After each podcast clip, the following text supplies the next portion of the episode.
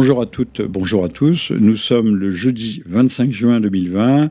Vous êtes à l'écoute du trente-deuxième Libre Journal de Jean-Michel Vernochet et nous avons pour invité l'amiral Claude Gaucherand, amiral du cadre de deuxième section.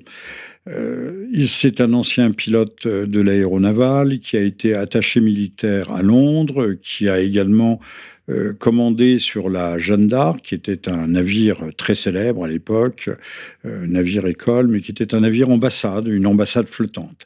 Et puis, il a également exercé ses talents de synthétiseur, d'homme qui était capable de faire des synthèses à partir des, des fameux euh, télégrammes diplomatiques au S G D N, qui est le secrétariat général de la Défense nationale. Amiral, bonjour. Bonjour, Monsieur Vernochet. Ravi d'être euh, votre invité. Et, et, et ravi de, de vous accueillir, et nous vous en remercions. Alors, euh, l'actualité est vaste. Elle est un mot peut-être, puisque vous avez très bien suivi l'affaire du, du Covid. dix-neuf, dit-on, on dit la Covid aussi, enfin c'est du, du grand n'importe quoi. Euh, vous l'avez suivi en rediffusant notamment sur votre, euh, je n'ose le qualifier de blog, c'est pas un blog, mais sur votre réseau, le, les analyses et synthèses du général de Lahuarn, qui est un ancien artilleur, qui a travaillé... Euh, Euh, qui a dirigé, euh, un, je crois que c'est un, on dit un bataillon, je suis un mauvais militaire, un bataillon d'artillerie, mais c'est de, de la très grosse artillerie, l'artillerie de cent cinquante-cinq, mais qui est aussi euh, une fine épée euh, du point de vue intellectuel. Je recommande les, les articles du général de Lahuarn, mais vous avez peu de chance de le voir à la télévision. Alors, que dire, euh, amiral, à propos de la prestation de Monsieur Raoult, du docteur, du professeur Raoult, hier, pendant trois heures, devant l'Assemblée nationale. Euh, j'en ai regardé, je l'ai regardé en grande partie. Euh, où en sommes-nous du point de vue de cette polémique ? euh, Polémique, je mets entre guillemets, parce que ma, pour moi, la messe est dite et, et, et le jugement est établi. Alors, pour répondre simplement, je n'ai aucune connaissance en biologie, mais je sais écouter, et j'ai écouté le professeur Raoult au tout début de ses premières prestations, qui devaient être début mars, quelque chose comme cela.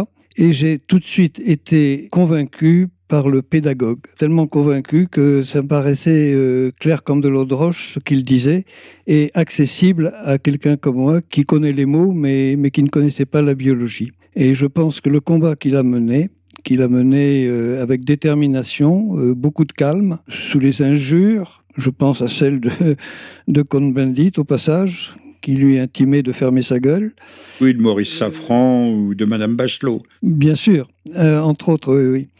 Voilà, donc euh, hier, euh, j'ai suivi moi aussi sa prestation euh, en partie en direct, en partie en retransmis devant les, les parlementaires, et je trouvais qu'il avait été euh, parfait, et qu'il a dit des choses extrêmement graves qui devraient être suivies euh, d'enquêtes approfondies, je l'espère. Alors, Madame Bachelot, que j'ai regardée hier soir sur L C I, avant de, re, de voir la rediffusion du, des propos du professeur Raoult, euh, avait l'air de dire, mais euh, euh, on dit que ce sont des questions d'intérêt, de, de finances, de finance, puisque le professeur Raoult mettait en, en cause les laboratoires américains Gilead.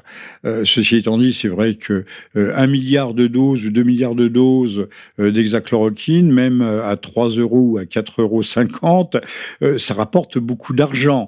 Mais ça en rapportera moins que si on met un vaccin qui, lui, sera euh, à prix disproportionné. Oui, ici encore, euh, le vaccin euh, se, existe et s'il est, s'il est, et s'il est efficace. Tout le monde sait bien que le vaccin contre la grippe, que pour ma part je n'ai jamais pris, à l'âge avancé de quatre-vingts ans quand même. Ne dites pas votre âge, soyez, soyez coquet. Voilà, non, non, il faut être clair. On sait très bien que le vaccin contre la grippe, euh, ça vaccine contre une grippe, mais pas contre, forcément contre celle qu'on rencontre.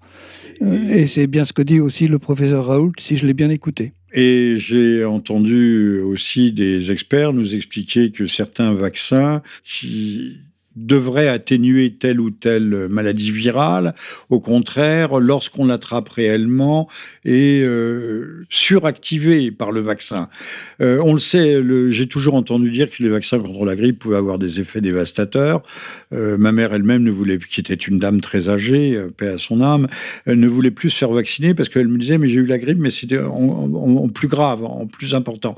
Et, et apparemment, l'effet, l'effet est connu, que les vaccins peuvent décupler les effets négatifs de, de, certaines, de, de certaines virologies. Oui, ça, c'est sûrement possible, mais j'avoue que mes connaissances en biologie sont telles que je ne m'avancerai pas sur ce terrain. Euh, restons-en, moi non plus, je suis à votre niveau, mes connaissances sont très limitées, mais par exemple, on a, depuis quarante ans, on n'a jamais trouvé de vaccin contre le V I H. Donc là, c'est une plaisanterie. D'ailleurs, Raoult a dû dire, dans, le, dans un passé, on ne trouvera jamais de vaccin. Et il l'a redit, là. Et il l'a redit. Donc, c'est une... Je pense qu'il... Pour, euh, juguler, non pas éradiquer le, l'épidémie, la pandémie. On nous disait, il faut attendre le vaccin. Alors, on a attendu quoi? À perpète, euh, au calendrier grec. On attend que, que la fondation Bill Gates euh, ait réussi à trouver le bon endroit pour le financer. Euh, oui, oui, oui, oui, oui. Voilà. D'ailleurs, à propos... À propos de cette pandémie, la question que l'on peut se poser, c'est... Alors, ça, c'est le complotiste qui parle. A-t-elle été provoquée et pensée... Vous n'êtes pas le seul. Nous sommes deux sur euh, ce plateau. Et pensée de loin, ou a-t-elle été tout simplement utilisée pour installer, euh, pour... Euh, pour programmer la mise en, en, en prison surveillée, euh, à domicile, de, de six milliards d'habitants sur la Terre. Alors, est-ce que c'est un banc d'essai ? Euh, ça a marché, hein, euh, les Français, peuple gaulois et, et vindicatif, oui. s'est laissé euh, enfermer euh, sans rien dire. Ça a été prodigieux, oui. Tranquillement, comme tout le reste du monde d'ailleurs, enfin une bonne partie du reste du monde, euh, sauf la Suède quand même, n'oublions pas, et quelques autres. Oui, mais maintenant on lui fait payer cher le, le prix à la Suède. Oui. Alors, il faut relire peut-être, euh, Amiral, il faut relire la Boétie de la servitude volontaire, donc le, ah, le, oui. le sujet n'est, n'est pas neuf. Je voyais dans le métro tout à l'heure, euh, c'est épouvantable le métro à Paris, même s'il est vide, euh, des affiches pour une exposition sur l'Exode. Bah, L'Exode, ça a été aussi une, une panique euh, provoquée, je ne dis pas organisée, c'est vrai qu'il est euh, sur les, les colonnes euh, des, d'exilés, euh, les avions italiens, pas allemands, les avions italiens euh, tiraient. Euh, ça a été... Mais les Français auraient très bien pu rester chez eux. Il n'y a pas eu de massacre. C'est... Là, je suis passé du coq à l'âne. On va revenir au Covid. Mais c'était sur la, la, la soumission. Hein, sur le... Je venais juste d'être, d'être né au moment de, de l'Exode. Et ma mère m'a toujours raconté, elle était à Caen, et ses voisins sont venus lui dire euh, « Nous vous emmenons avec vos quatre enfants pour euh, les Allemands arrivent ». Et elle m'a toujours raconté qu'elle avait eu la sagesse de ne pas bouger de son domicile. On avait créé une panique, là aussi. Et elle avait refusé la panique. Et voilà. Et, et de même qu'on a fait descendre la moitié de la France dans la rue, enfin, je sais pas, en disant « nous sommes Charlie ». Euh, et personne ne savait ce qu'était réellement Charlie Hebdo. Euh, je ne vais pas dire qu'il était bien de massacrer les gens de Charlie Hebdo, bien entendu. Mais euh, y a, il fallait raison garder. Euh, nous sommes Charlie, nous sommes Charlie. Euh, non, nous sommes des, des Français. Euh, nous sommes des Français qui devons euh, faire preuve d'esprit cartésien. Mais je ne sais pas très bien où il est, cet esprit cartésien. Et cette raison que nous devrions garder. Ben, « Nous sommes Charlie » faisait écho à dix-neuf cent soixante-huit, que j'ai bien connu aussi, où tout le monde est descendu dans la rue en disant « Nous sommes tous des Juifs allemands ». Regardez-moi, je l'ai dit, pas beaucoup, mais un petit peu. J'avais vingt ans et je plaide, je plaide l'erreur de jeunesse. Nous sommes tous... Mais je ne l'ai pas beaucoup dit, c'était sans grande conviction, puisque j'étais plus un observateur Euh, qu'un acteur. Alors, euh, revenons euh, au professeur Raoult. Il aurait fallu que je note euh, aussi, il, y a, il, il manquait, parce que c'est vrai qu'il est, cet homme est sous la pression, il avait mis hier euh, sa petite euh, Légion d'honneur, euh, il a bien noté que c'est, elle est quasiment héréditaire chez eux depuis plusieurs, ça, générations, oui. plusieurs générations, ce qui, ce qui n'est pas commun, et surtout que c'est, euh, au départ, la Légion d'honneur, on ne donnait pas ça aux acteurs d'Hollywood, euh, on ne donnait pas ça à Sylvester Stallone ou à je ne sais qui, on donnait ça à des hommes qui avaient combattu, qui avaient risqué leur vie, qui avaient été blessés, euh, qui avaient montré une, une valeur réelle au feu et au combat. Il y a une chose qui, qu'il faut dire, moi, qui me saute aux yeux, c'est que Raoult s'est comporté en médecin, il a soigné, Et alors, il l'a toujours dit, il faut prendre... Son protocole était bon, sa, sa procédure était bonne, au début de la, matine, de la maladie, pas oui, à la il fin. Il a toujours dit ça. Il ouais. l'a toujours dit. Il n'a il a jamais... Il n'a pas dit... Euh, d'autant que euh, le, l'antibiotique associé n'était pas administré euh, ensuite, en disant « Mais vous voyez, ça ne marche pas, parce qu'on utilisait simplement le, l'hydroxychloroquine. » Enfin, là, il y a quand même...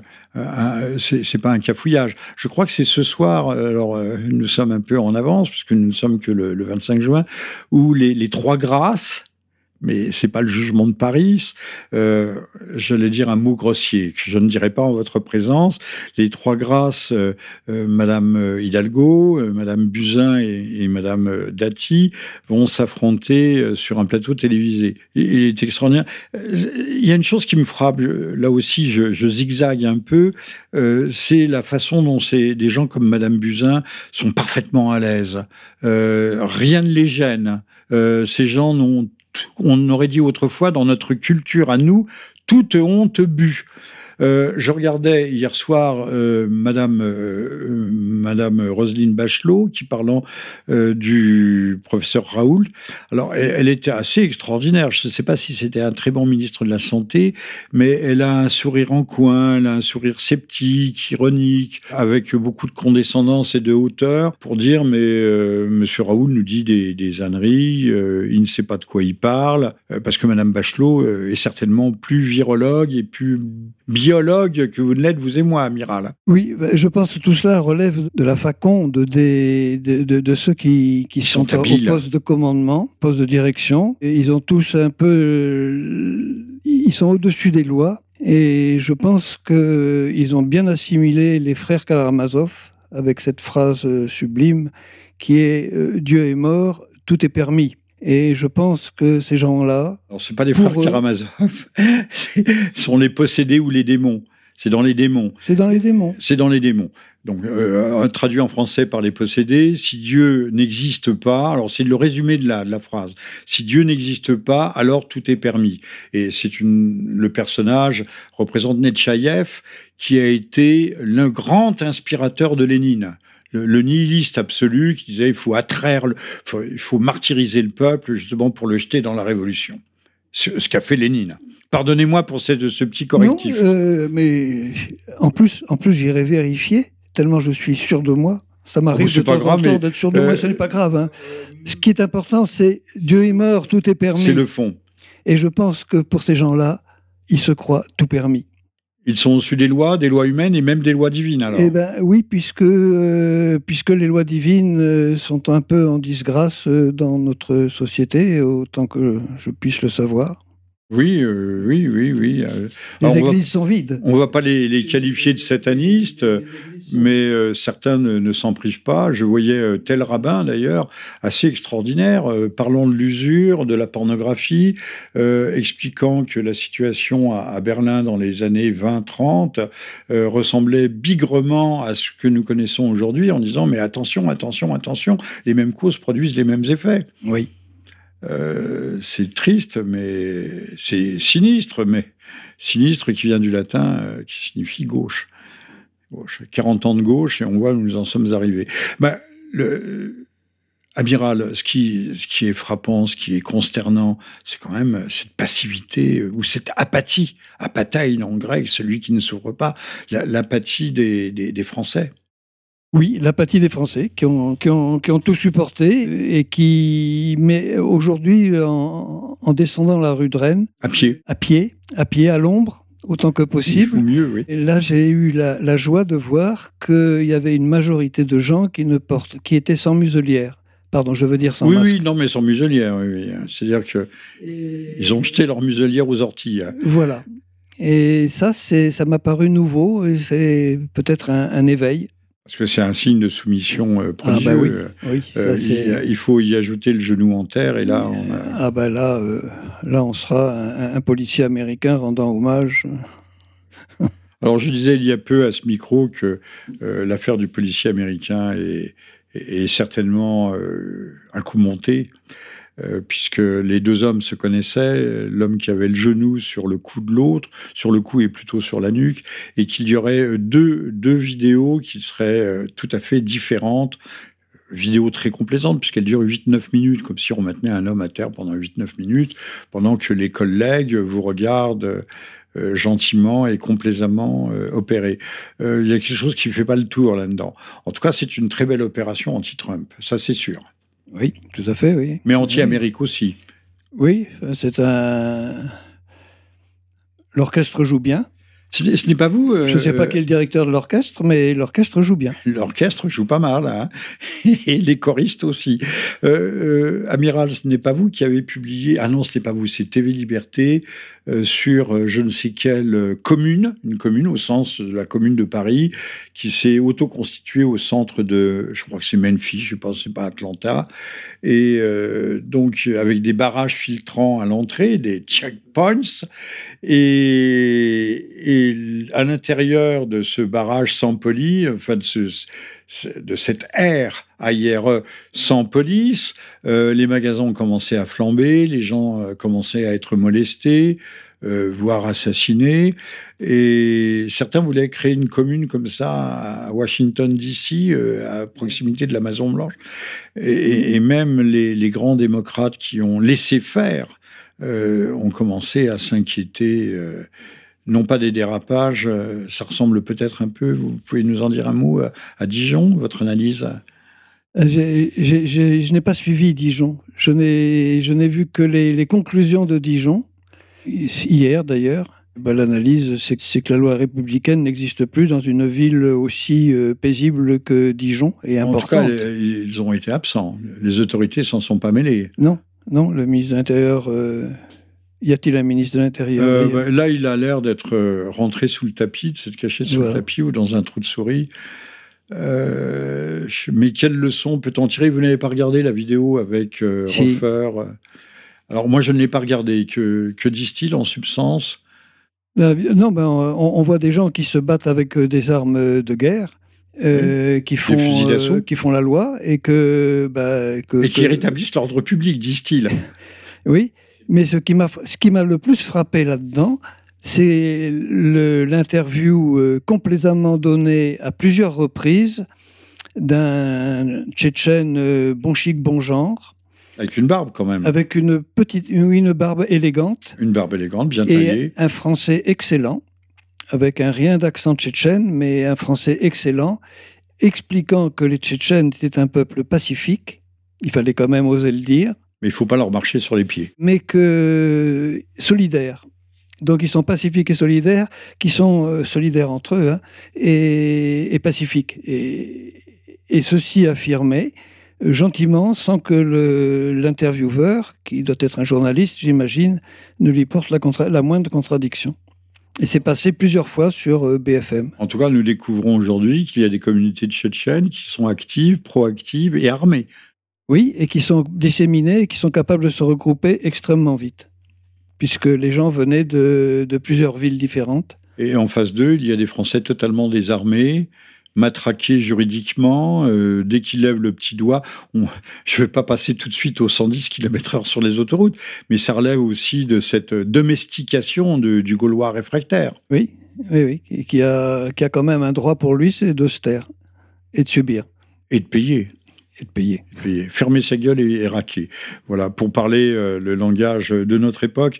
Mais le, même si ce langage peut paraître vulgaire, euh, la, la vulgarité, c'est la, euh, la, la substance même du, du monde dans lequel nous, nous vivons.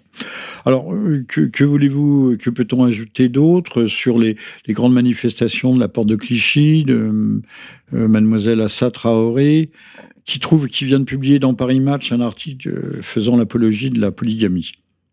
Oui, mais bon, Paris Match, euh, qui paye Paris Match, qui, qui subventionne Paris Match, euh, donc... Euh... Et alors, c'est le complotiste qui parle, euh, ah, toujours, Amiral. Toujours. Vous êtes en train de nous dire qu'il y aurait quand même un, un complot qui ne serait pas au niveau des journalistes, mais au niveau de ceux qui pilotent euh, les, les, les grands médias. Voilà. Enfin, je vais vous donner ma définition de, complot, de complotiste. Hein. Un complotiste, c'est quelqu'un qui, veut, qui se tient informé et qui est doué d'esprit critique. Voilà ce que c'est qu'un complotiste. Alors, je comprends que ça puisse faire peur euh, à ceux qui ne veulent pas, qui ne, qui ne font que de la désinformation et, et qui ne, qui n'ont rien à faire de l'esprit critique. Alors, j'avais commencé à lire, je ne l'ai pas achevé, hélas, un article publié par Robert Stöckers, qui est belge, et qui vient de la lointaine Nouvelle Droite, sur le complotisme, anticomplotisme, en disant l'anticomplotiste, Euh, et quelqu'un qui suit, qui se donne pas de mal, parce que euh, il suit le, le, le courant dominant. Euh, donc il est conformiste, euh, tandis que pour être complotiste, il faut faire un effort de réflexion, de, d'analyse, de documentation. Et, d'esprit, et faire preuve d'esprit critique, pour ne pas tomber dans la désinformation.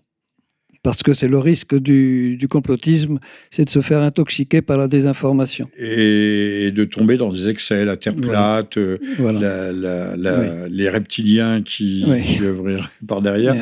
mais qui sont autant de très bons arguments pour de, démonter le, le raisonnement critique, d'ailleurs, oui. pour, dire le, tout, pour annuler tous les raisonnements critiques de la Terre. Oui.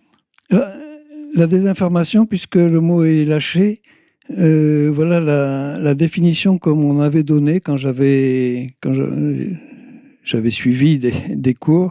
La désinformation, c'est quatre-vingt-dix pour cent de vrai, six pour cent par exemple euh, de rien du tout, de remplissage, et quatre pour cent de faux.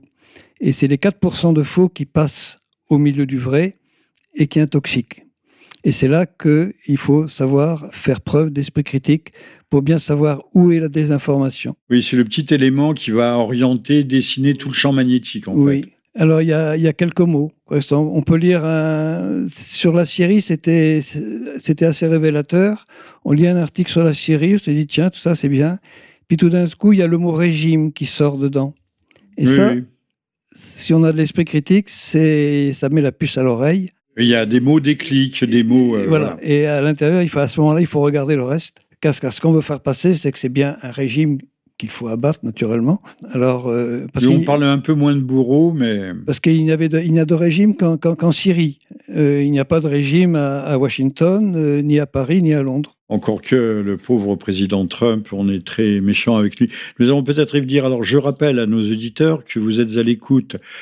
du trente-deuxième libre journal de Jean-Michel Vernochet sur E R F M, que nous recevons aujourd'hui l'amiral Claude Gaucherand, qui est un ancien pilote de l'aéronavale, ancien attaché militaire à Londres, qui a été aussi un commandant sur la Jeanne d'Arc, qui était une sorte de navire-école, mais surtout une ambassade flottante. Euh, il a suivi de très près la, l'affaire des Malouines. On dit bien Malouines, on n'a pas dit Falklands. Malouines, puisque c'était des îles qui étaient françaises à l'origine, de, du nom Malouines, ça vient de Saint-Malo. Et qui a été aussi pendant euh, deux longues années... Euh, au service des synthèses, des grandes synthèses euh, qui sont censées orienter, piloter la politique française au secrétariat général de la Défense nationale. Voilà, nous sommes le vingt-cinq juin. Alors, euh, juste une précision, je n'ai pas commandé la Jeanne d'Arc, ce qui est non, un commandement étiez... prestigieux. J'étais juste un, un modeste chef de service euh, du pont d'envol et chef de quart, bien sûr. C'est déjà pas mal. Voilà. C'est déjà pas mal. Euh, nous parlions de la Boétie, de la servitude volontaire. Pour revenir à la Syrie, c'est intéressant, et je pense que vous avez un œil dirigé sur la Syrie en permanence. En permanence, c'est le sujet. Pardon ? C'est le vrai sujet. Alors, allez-y, euh, amiral. Oui. Je vous écoute sur la Syrie. Nous non, ben... vous écoutons. Non, enfin, euh, je, je, je serai bref. Si vous voulez tout savoir sur la Syrie, euh, lisez le dernier livre de, de l'ambassadeur euh, Rimbaud. Euh, qui, est, qui écrit fort bien, qui, un livre qui s'appelle « Les guerres de Syrie ». Et il en trouve au moins quatre qui ont lieu en même temps. Euh, ça vaut la peine de, de lire ça. Mais la guerre de Syrie, c'est là... C'est, c'est vraiment le, le combat de la, de la résistance contre... Euh, de, de la résistance d'un pays laïque et musulman. Musulman, mais laïque. Foncièrement laïque. Euh, comme l'était l'Irak de Saddam Hussein d'ailleurs.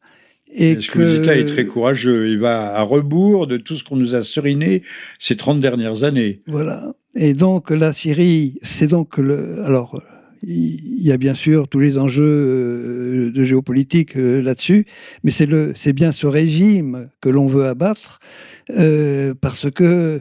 Et, et, et qui a... qui a mis... abattu par une coalition...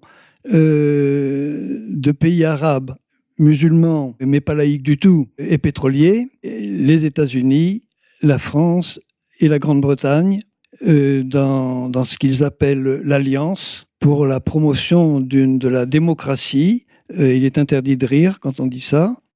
Vous avez oublié Israël aussi. Oui. Oui, on l'oublie toujours, on le, on, enfin on ne l'oublie pas, on sait, ils sont, ils sont en embuscade, ils sont là. Ils sont là. Ils sont là. Ils sont là, et c'est même euh, aussi, aussi bien euh, une des raisons fondamentales de cette alliance, c'est bien le problème d'Israël euh, face à l'axe euh, Iran, qui n'est pas du tout laïque, et, mais qui est chiite. C'est une théocratie, mais pas ni plus ni moins qu'Israël. Absolument. Et, et, et Syrie. Voilà, tout ce jeu a été... Alors, ce qui s'est passé sur la Libye, euh, avec l'abstention de la Chine et de la Russie, qui ont commis une erreur en s'abstenant au Conseil de sécurité, et qui en, ont... soit en deux mille onze. Hein, en deux mille onze. Oui, oui. Et qui ont permis... Euh, l'ingérence humanitaire. Euh, l'ingérence humanitaire qui aboutit à, à, à l'horreur dans ce pays, et, et que nous payons maintenant pour éviter euh, au Mali un bain de sang, et, ça et fait euh, neuf ans de bain de sang, voilà. Absolument, neuf ans de bain de sang qui se prolonge vers le, vers le, vers, vers le Mali, hein, parce que c'est bien la conséquence. Où les Français se font tuer, pendant que les Traoré prospèrent, qui sont maliens, que les Traoré prospèrent en France, ils nous insultent à longueur de temps. Absolument. Et ce qui a réussi sur, le, sur la Libye, avec l'abstention donc de la Chine et de la Russie, euh, n'a pas réussi pour la Syrie, car là, euh, le, le Conseil de sécurité n'a jamais pu obtenir les, l'abstention de, de la Russie et de la Chine, qui même sont intervenus dans l'autre sens militairement pour préserver la, la Syrie de, sa, de, de son dépaissement. Euh, par les pays de l'Alliance. Alors, deux mots euh, rapidement sur lesquels je vais vous demander de, de réagir. Actuellement, la Syrie est dans une très très mauvaise passe. Il n'y a, contrairement à ce que l'on a dit, il n'y a jamais eu véritablement de guerre civile. C'était une guerre internationale dirigée contre le régime, ce que vous venez de dire, amiral. J'oubliais la Turquie, pays, autre pays de l'OTAN, qui est actif, qui est actif, qui est actif en Libye actuellement. En et plus. Sauf que, euh, comme la guerre a échoué, la guerre classique a échoué, que les, les mercenaires de l'Occident, à savoir Al-Qaïda et l'État islamique, je dis bien les mercenaires, oui, oui, mercenaires qui comptaient oui. plus de cent nationalités et plus de cent mille hommes, c'est, du, c'est vraiment une guerre internationale comme l'a été euh, la, la guerre civile espagnole. Euh, que cette amorce de guerre mondiale n'est pas parvenue à ses fins, euh, actuellement, on a mis le siège économique devant la Syrie. Les récoltes au nord de la Syrie sont embrasées, c'est une oui, technique, oui, technique oui. De, terre brûlée, de terre brûlée, mais à rebours. Il s'agit d'affamer. Le, l'approvisionnement énergétique de la Syrie fait qu'il y a même à Déra, qui est une ville fidèle parmi les fidèles, qui est à, à la limite du pays druze, mais il ne faut pas parler de druze, euh, en Syrie. Euh, les manifestations se multiplient, euh, le, il y a une montée du mécontentement, donc la Syrie est en train de devenir une marmite qui, me, qui menace d'exploser. Grâce à ce... Alors, euh, a-t-on, est-ce, on va s'arrêter sur ce point, est-ce un crime contre l'humanité ou pas de prendre tout un peuple, toute une nation en otage et de l'affamer ? C'est le même crime qui a été commis euh, en Irak. L'ONU avait donc mis l'Irak sous... treize ans d'embargo. Oui. treize ans d'embargo. treize ans d'embargo sur tout ce qui était chimique et tout ce qui était, euh, entre autres, chimique et, et, et nucléaire. Je dis ça parce que moi, j'y suis allé en deux mille trois, en Syrie. Je voulais savoir comment on... En Syrie, pas en, en Irak. Syrie, en, en Irak. En Irak, juste avant la guerre, en, en janvier, avec une délégation. Et nous allons voir ce qui se passait. Et, et ce pays a été euh, donc euh, affamé, pas soigné. Et c'est ce qui se passe actuellement, euh, de nouveau en Syrie. Alors c'était pire parce qu'en mille neuf cent quatre-vingt-dix-sept, il y a eu l'accord pétrole contre nourriture. Oui. Mais on continuait à interdire les crayons, ce qu'on appelle aujourd'hui bêtement des, des, des crayons de papier, parce oui. qu'ils avaient des mines de plomb et que le plomb pouvait être utilisé Absolument. Dans la filière nucléaire. Absolument. Donc les enfants n'avaient plus de crayons pour écrire. Voilà. Avant ça, quand même, au nom de la démocratie, avait été détruite toutes les installations euh, qui permettaient d'avoir de, le traitement des eaux, d'eau potable. Et oui, parce que le chlore peut être utilisé comme euh, agent chimique. Mais ils ont été détruits, bombardés euh, au moment des opérations. Un crime contre l'humanité. Et ensuite de quoi enfin, c'est comme ça qu'on est arrivé à, à, à, à près d'un million de morts chez les, les plus faibles. C'est-à-dire les plus faibles, ce sont comme d'habitude les femmes enceintes, les vieux et les enfants. Et ce qui avait permis de dire à Madame Albright que c'était bien dommage que ça ait coûté la vie à cinq cent mille enfants, mais que c'était le prix à payer. Le prix à payer par qui et pourquoi. Elle l'a dit et redit. Euh, elle l'a dit et redit. Voilà, elle était quand même secrétaire d'État euh, de la plus grande puissance mondiale. Euh, après voilà. être arrivée euh, prématurément de sa lointaine Pologne. Et ça, la Tchécoslovaquie. Ah, oh, c'était une Tchèque. Je crois qu'elle était Tchèque. Enfin, le, la Mitteleuropa était bien là, quoi. Voilà. Il dirige les affaires du monde. Et actuellement, c'est, la, c'est, c'est ce qu'est en train de vivre la Syrie, pendant que l'on vole euh, son pétrole euh, dans le nord, qui est volé par l'Amérique et par euh, Israël, il faut bien le dire. Et, et la Turquie. Et la Turquie. Ça transite par la Turquie et que ça l'embargo va, ça est mis aussi Israël. Sur les médicaments, alors qu'ils vivent la même chose que nous avec le Covid. Dans un pays où les gens sont affaiblis, euh, faute de nourriture et, et depuis avec neuf ans de guerre. Euh, mais tout cela, euh, curieusement, ne soulève pas la ire de, de nos intellectuels en France. Ni de nos médias. Euh, ni de nos, nos médias, naturellement. Mais, mais je, je cherche un intellectuel qui s'insurge comme ça. Ah, il faut ou, demander ou à M. Finkielkraut de, de l'Académie française ou à M. Zemmour. Mais ceux-là, c'est curieux, ils sont tout à fait muets, comme sur par hasard. Sujet, oui. Sur ce sujet, sur ce type de sujet, il n'existe oui. plus. Bon, ben. Voilà. Donc euh, la Syrie, c'est, c'est la honte des, de ce que nous appelons, nous, euh, puisque nous prétendons à des démocraties, euh, ce sera un... un grand péché, si on, est, si on croit à la notion de péché. Et, et je ne suis pas sûr que, qu'il y ait un Syrien qui nous le pardonne un jour. Mais euh, si Dieu n'existe pas, tout est permis, amiral. Et on en revient à cette phrase. Euh... Alors, le, on parlait de, de la Libye, dans laquelle, euh, affaire dans lesquelles euh, la Turquie euh, s'ingère, aux côtés de la France d'ailleurs, pour soutenir le, le gouvernement qui siège à, à Tripoli.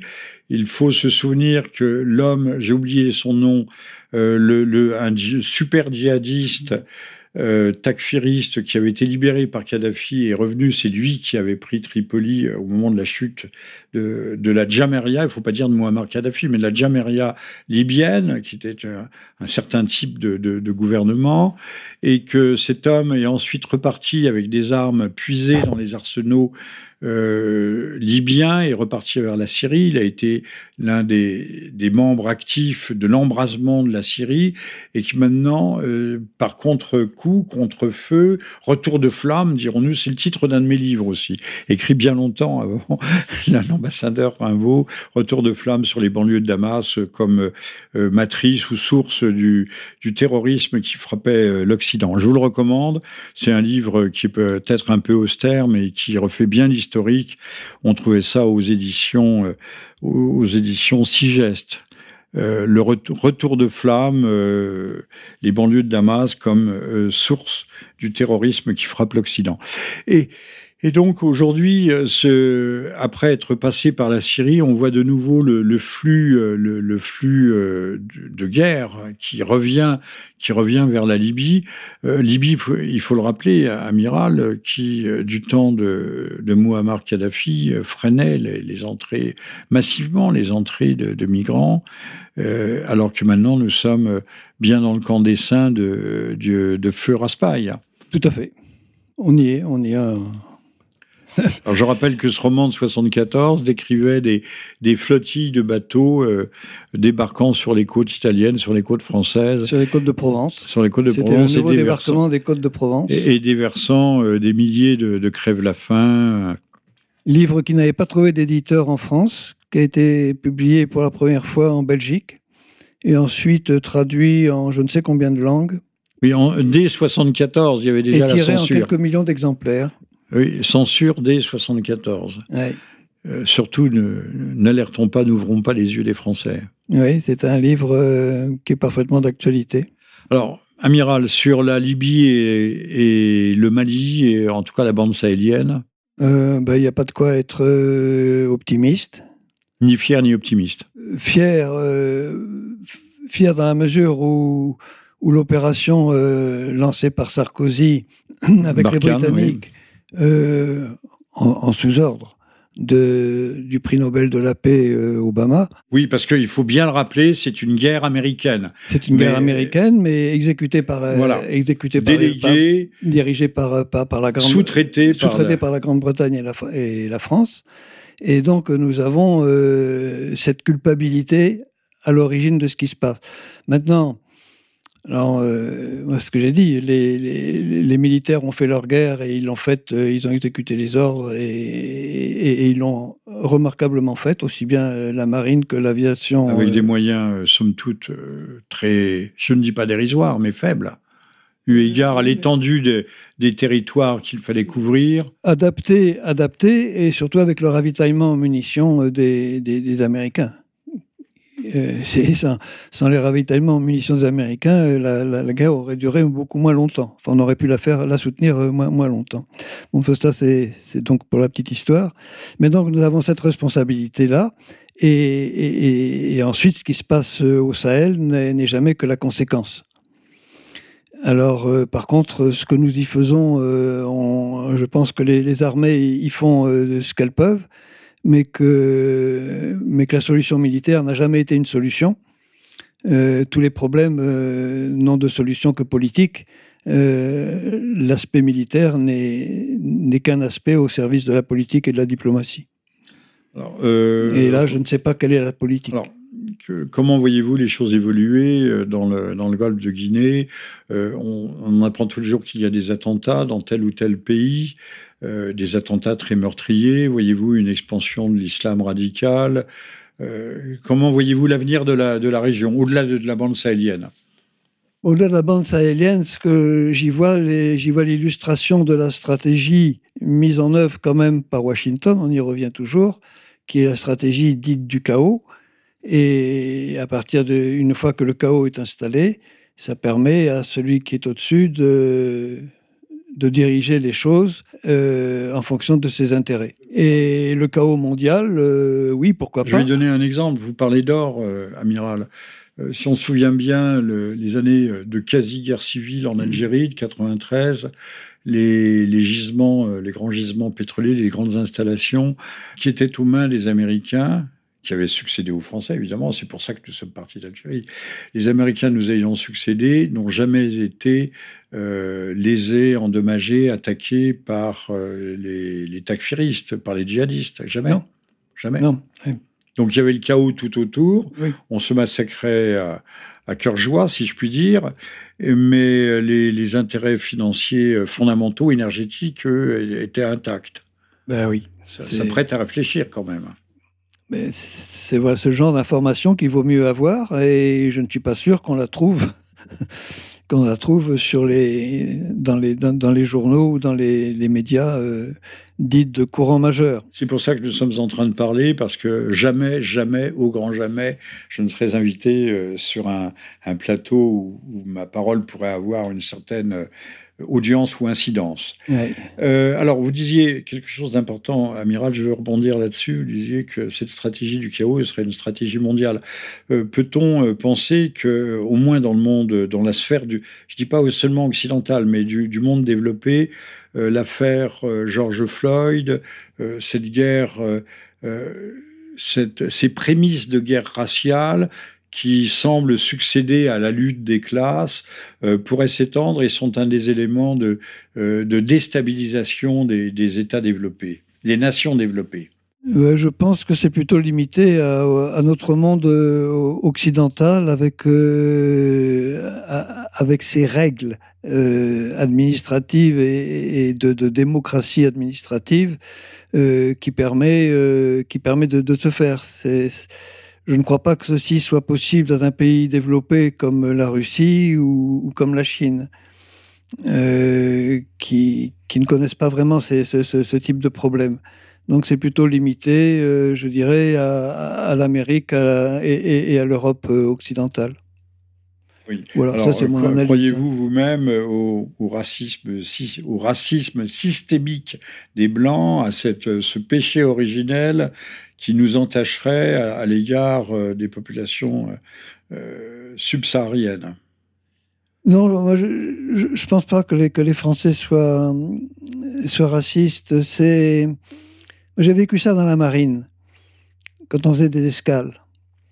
Euh, chaque marin se sent un, un peu un ambassadeur, c'est ce qu'on c'est ce qu'on disait aux gens. Donc il fallait être, euh, quand on a, où, où qu'on aille, où, il fallait à terre se comporter en représentant de la France. Et ça, les, un matelot de vingt ans le comprend très bien.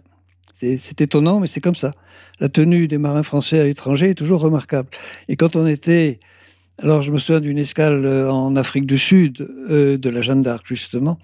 Euh, et donc, les recommandations, c'était au temps de l'apartheid, et il n'était pas question qu'un marin euh, euh, se, se, se prenne d'affection pour, euh, s'il était blanc pour une noire, ou s'il était noir, euh, martiniquais par exemple, euh, pour, pour une blanche. Eh bien... Une fois à terre, une fois les recommandations euh, retenues, c'était au Cap, je me souviens, euh, les, les marins se sont laissés aller à leur naturel, et que leur naturel, c'était, ce n'était pas d'être raciste. Et, et la police sud-africaine n'a jamais mis un marin français en, en prison pour ça. Et, Oui, euh, ils, ils n'ont jamais eu à intervenir. Ils n'ont pas, ils n'ont pas, ils ont, ils ont choisi de ne pas intervenir. Je vais encore choquer beaucoup de monde, mais l'Afrique du Sud, au temps de l'apartheid, était encore un pays policé. Oui, ce qui n'est plus vraiment, ce qui n'est plus vraiment le cas aujourd'hui. Mais un autre exemple de ce, de ce, ce qui s'est passé en Indonésie, c'était, c'était très vieux, hein, c'était il y a trente à quarante ans. C'était au temps où l'Indonésie était à la tête des pays non alignés. Et un bateau français fait escale à Yogyakarta, qui est le port de Jakarta, la capitale d'Indonésie. Et là, euh, bah, y avait des pousse-pousse. Et les pousse-pousse, c'est les Indonésiens qui tirent, et puis euh, c'est le marin français qui est dedans. Mais le marin français, c'est pas comme ça qu'il a vu l'utilisation du, du pousse-pousse. Il a mis le chauffeur de pousse-pousse dans le, dans, sur le siège, et ils sont tous partis en tirant le pouce-pouce jusqu'à Jakarta pour faire la course, pour voir quel était le premier qui arrivait. Et le lendemain, dans ce pays non aligné, leader des pays non alignés, les titres des journaux, c'était les marins français, euh, avec les photos, les marins français euh, en train de tirer les pouce-pouce. Et ça, pour eux, c'était extraordinaire. Jamais... Jamais un, un, des marins américains ou britanniques ou hollandais n'auraient eu l'idée. N'aurait eu même l'idée. Alors qu'en fait, c'était pour faire la course, voilà. Mais euh, c'était pas pour mettre un genou en terre. Voilà. Et ce que je trouve, c'est, ce sont des, des, des réactions naturelles de gens jeunes, hein, vingt ans, qui n'ont pas de préjugés. Qui n'ont pas de préjugés. Naturellement, je ne veux pas dire qu'il n'y a pas de racisme en France. Et je peux vous dire qu'il y a du racisme. Moi, j'ai vécu le racisme anti-blanc euh, quand j'étais pour Aviation Sans Frontières à Bangui. Il y avait un contrôleur aérien qui, qui était absolument horrible avec moi. Euh, mais bon, je, je laissais dire, je laissais faire, c'était pas grave. Euh, j'en avais rien à faire, quoi. Mais le, le racisme, c'est une chose naturelle. Bah, le, tu, le, même le, si on regarde de près, le tout le monde est raciste. Le refus de, de, de, de celui qui est différent euh, est naturel. Et quand on y est, enfin, il est naturel. Il peut se trouver naturellement, mais il est normalement dominé. Et moi, je ne pense pas qu'en France, il y a du racisme, mais je ne pense pas que les oui, Français enfin, soient pas, racistes. Il n'est pas très, très visible. Hein. Il n'est pas très visible. Je vais vous dire ce que m'a dit un, un, un Sénégalais il y, a, il y a quelques années, où, quand j'y étais, c'était il y a plus de vingt ans, euh, où nous étions accusés de racisme, une fois de plus, mais pas au Sénégal. Hein. Mais c'était les journaux.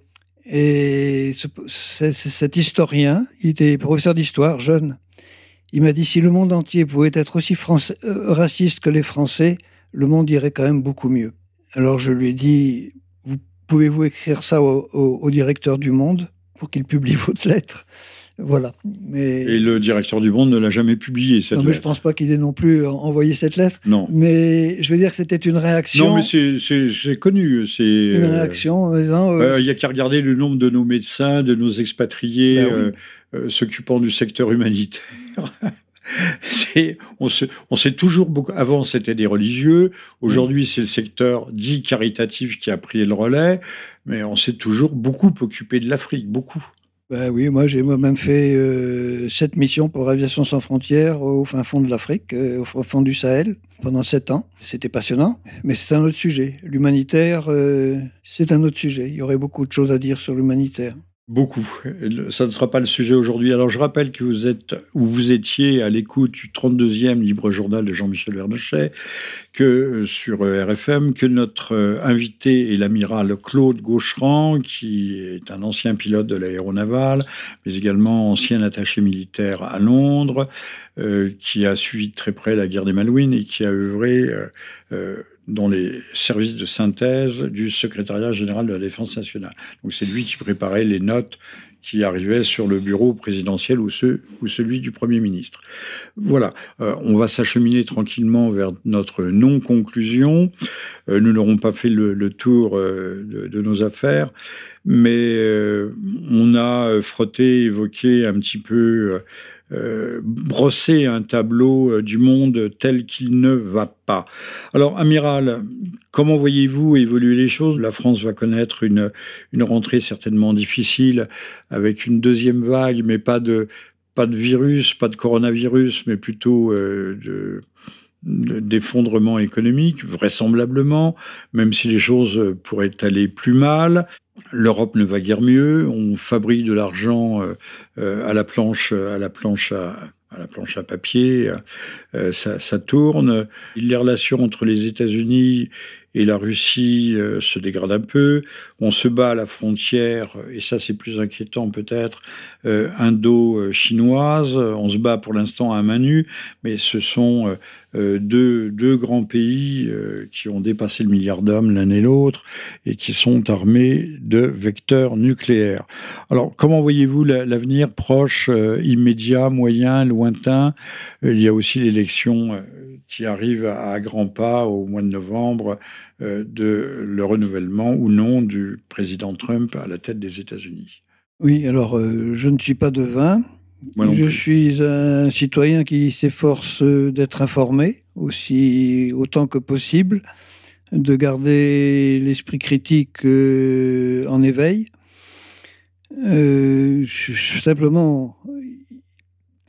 En travers d'un, d'un, d'un livre que, que j'ai publié, il y avait extrait cette phrase « Il ne faut jamais désespérer du genre humain », qui est à la base de ma philosophie et de ma philosophie. Même si le genre humain est parfois et souvent très désespérant. De ma philosophie de la vie. Voilà, il ne faut jamais en désespérer. Il ne faut, faut jamais désespérer tout court. Voilà, il ne faut pas désespérer. Gardons, si vous êtes chrétien, euh, gardons le principe d'espérance. Oui, non, j'ai, j'ai eu une éducation chrétienne, mais, euh, mais je, je, j'ai eu une éducation et une culture chrétienne, mais c'est tout ce que je peux dire de ma chrétienneté. Mais vous êtes un peu éloigné, voilà. Voilà. Euh, mais ceci dit, je ne, j'accepte mes racines sans, sans le moindre problème, et, et, et, et je respecte vôtre, profondément. La, la, la sentence, la maxime, si Dieu n'existe pas, tout est permis. Ah, non, non, non, non, c'est parce que on, on, on peut le dire, mais surtout ne pas le vivre. Euh, rien n'est permis euh, face, à, face à, à la solidarité humaine. Voilà. Et si, si, sinon, c'est, c'est, c'est l'enfer sur Terre. Voilà. Donc c'est pour ça qu'il ne faut pas désespérer du genre humain, car on a toujours euh, des exemples qui permettent de survivre. Moi, ce que j'espère pour la France, c'est qu'une fois tombé au fond, euh, au, au, au fond du, au fond du tourbillon. Oui, du tourbillon. Du ouais. tourbillon. Moi, on m'a toujours appris, quand on est pris dans un tourbillon en rivière, il ne faut pas lutter contre, il faut aller, aller jusqu'au fond, et une fois au fond, donner un coup de pied sur le fond pour remonter à la surface.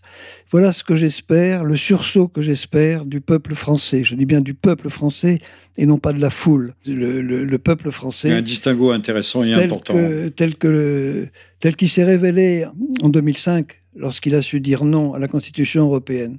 Voilà, pour le reste du monde, pour voir ce qui se passait aux États-Unis... J'ose espérer que les Américains aussi sauront euh, sortir de la spirale, c'est le... mais ce, ce n'est qu'un, qu'un espoir. Voyez-vous une possible guerre civile une guerre civile... Parce que quand même, oui, les antifas ont l'air très puissants, les, les villes démocrates sont entrées quasiment en dissidence, les grandes villes, Atlanta, Memphis et autres, sont entrées quasiment en dissidence contre le... contre l'Union, n'obéissent pas aux injonctions, euh, aux injonctions qui émi- et sont émises par l'État fédéral.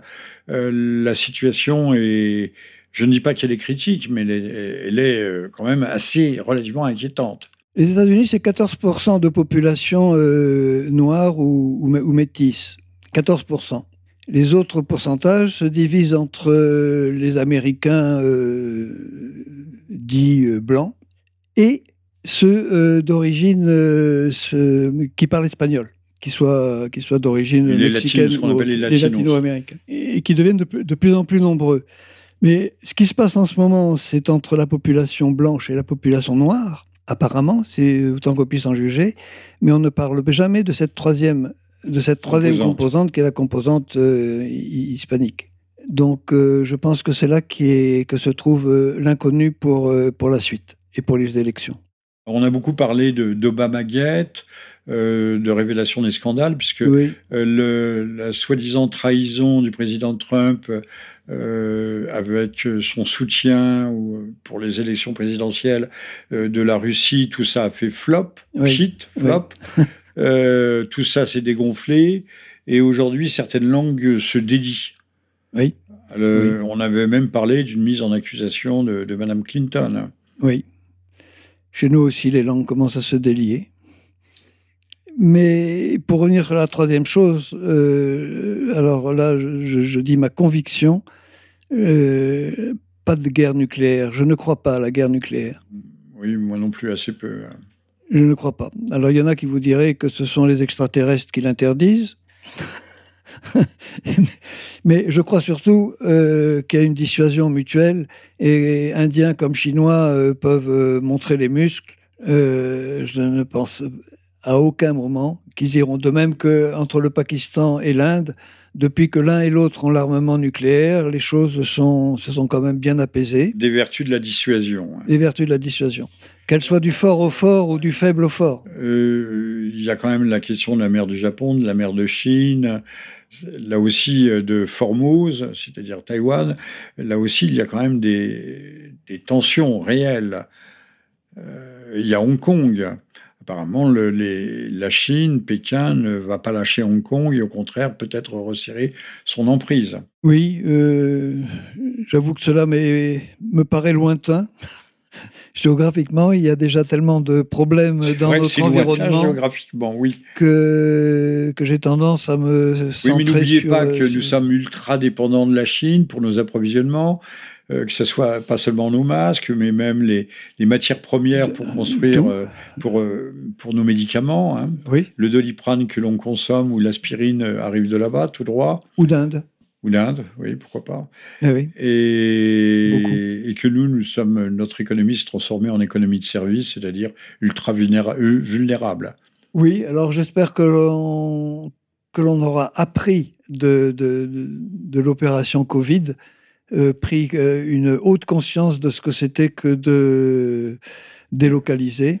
Et la dépendance. Et que maintenant, le balancier va revenir. Je crois beaucoup au mouvement de balancier.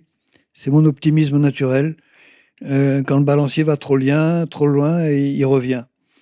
Et, et quand on pousse trop euh, mémé dans les orties, il euh, y a un moment où, euh, où elle ne l'accepte plus. Voilà. Alors, à force de pousser les, les Français dans les orties, je pense qu'ils vont commencer à réagir. Et je le souhaite. Le ciel vous entende. Bien, écoutez, euh, Amiral Gaucherand, Claude Gaucherand, ça sera le, le, le mot de la fin, euh, si, voilà. si vous en êtes d'accord, à moins que vous, ayez, que, que vous n'ayez quelque chose à ajouter. Euh, je rappelle que vous étiez à l'écoute du trente-deuxième Libre Journal de Jean-Michel Vernochet, avec aujourd'hui l'amiral Claude Gaucherand, ancien attaché militaire à, à Londres et pilote d'aéronavale, et, et votre serviteur, bien entendu. Je rappellerai ce que je n'ai pas fait tout au long, parce qu'on sait très bien que les cordonniers sont les plus mal chaussés, que je viens de publier, j'ai publié au, au cours du mois de mai... Euh, Covid dix-neuf, des chroniques de, de la pandémie, qui est un livre qui, devrait, qui ne fera pas date, mais en tout cas qui fera date pour les historiens, puisqu'il recense un certain nombre d'événements dans le même esprit euh, que l'amiral Gaucherand, qui faisait des synthèses, et j'ai essayé de, de suivre cela avec un esprit euh, tout à fait critique et, et, et distancié, ce qui est tout à fait possible. Euh, amiral, vous serez peut-être d'accord avec moi de dire que si on le souhaite, et c'est ce que vous faites vous-même sur votre petit, euh, j'ose pas le qualifier de blog, euh, ligne droite, euh, on peut écrire euh, l'histoire en temps réel, on n'a pas besoin d'attendre euh, trente ou quarante ans pour savoir ce qui se passe, ce qui s'est passé. Oui, et, et en plus, on a euh, le devoir de le faire, de, de s'exprimer, car euh, je n'ai jamais pensé que c'était un, un, un droit que de s'exprimer, j'ai toujours pensé que c'était un devoir. Alors, vous avez parfaitement raison, on, on oublie, on dit, on parle de monarchie absolue, de roi, mais nos rois toujours étaient le, le roi en son conseil, et en son conseil, c'était certains grands du royaume, ou des, des hommes particulièrement euh, euh, habilités à, à parler, euh, de, de grands hommes souvent, de, je parle des, des grands ministres, et ce n'était pas, on est, le roi n'écoutait pas euh, par condescendance, c'était un devoir de parler, il y avait un devoir de conseil. Les ministres n'avaient pas le droit de se taire. Ça, on oublie ça, parce qu'on nous parle toujours de... Mmh. Enfin, il y a des fantasmes sur la monarchie absolue. Euh, rappelons que le, le, le, un monarque absolu comme Louis quatorze avait infiniment moins de pouvoir qu'un François Hollande, par exemple. Il ne pouvait pas mobiliser la population, déclencher le feu nucléaire... Et que, comme le disait le, le franc-maçon, euh, euh, c'était Jules, oui, Jules Michelet, euh, la France était un pays hérissé de liberté, de liberté au pluriel. Oui. Il y avait des parlements partout. Et, et qui étaient, les villes avaient des privilèges. Quand on abolit les privilèges, c'est pas ceux de la noblesse, c'est, c'était les privilèges qui, qui constituaient le maillage, l'ossature du, du pays. Intéressant de revenir sur les, les fondamentaux. Bah, il faut faire de l'histoire, résolument de l'histoire et toujours de l'histoire pour comprendre à quel point notre vision est déformée, notre vision du présent est... C'est pour ça que j'ai toujours soutenu qu'il fallait apprendre l'histoire et la géographie à l'école, l'histoire pour se situer dans le temps et la géographie pour se situer dans l'espace. Merci infiniment, euh, amiral Gaucherand. Euh, on vous dit à très bientôt. On vous souhaite un bon séjour à Paris. Euh, Paris qui est une ville inhospitalière pour le provincial que vous êtes, j'imagine. quarante-huit heures pour s'y adapter. Et pour repartir. À très bientôt, amiral. Mais merci encore. Merci. Merci. C'est moi qui vous remercie.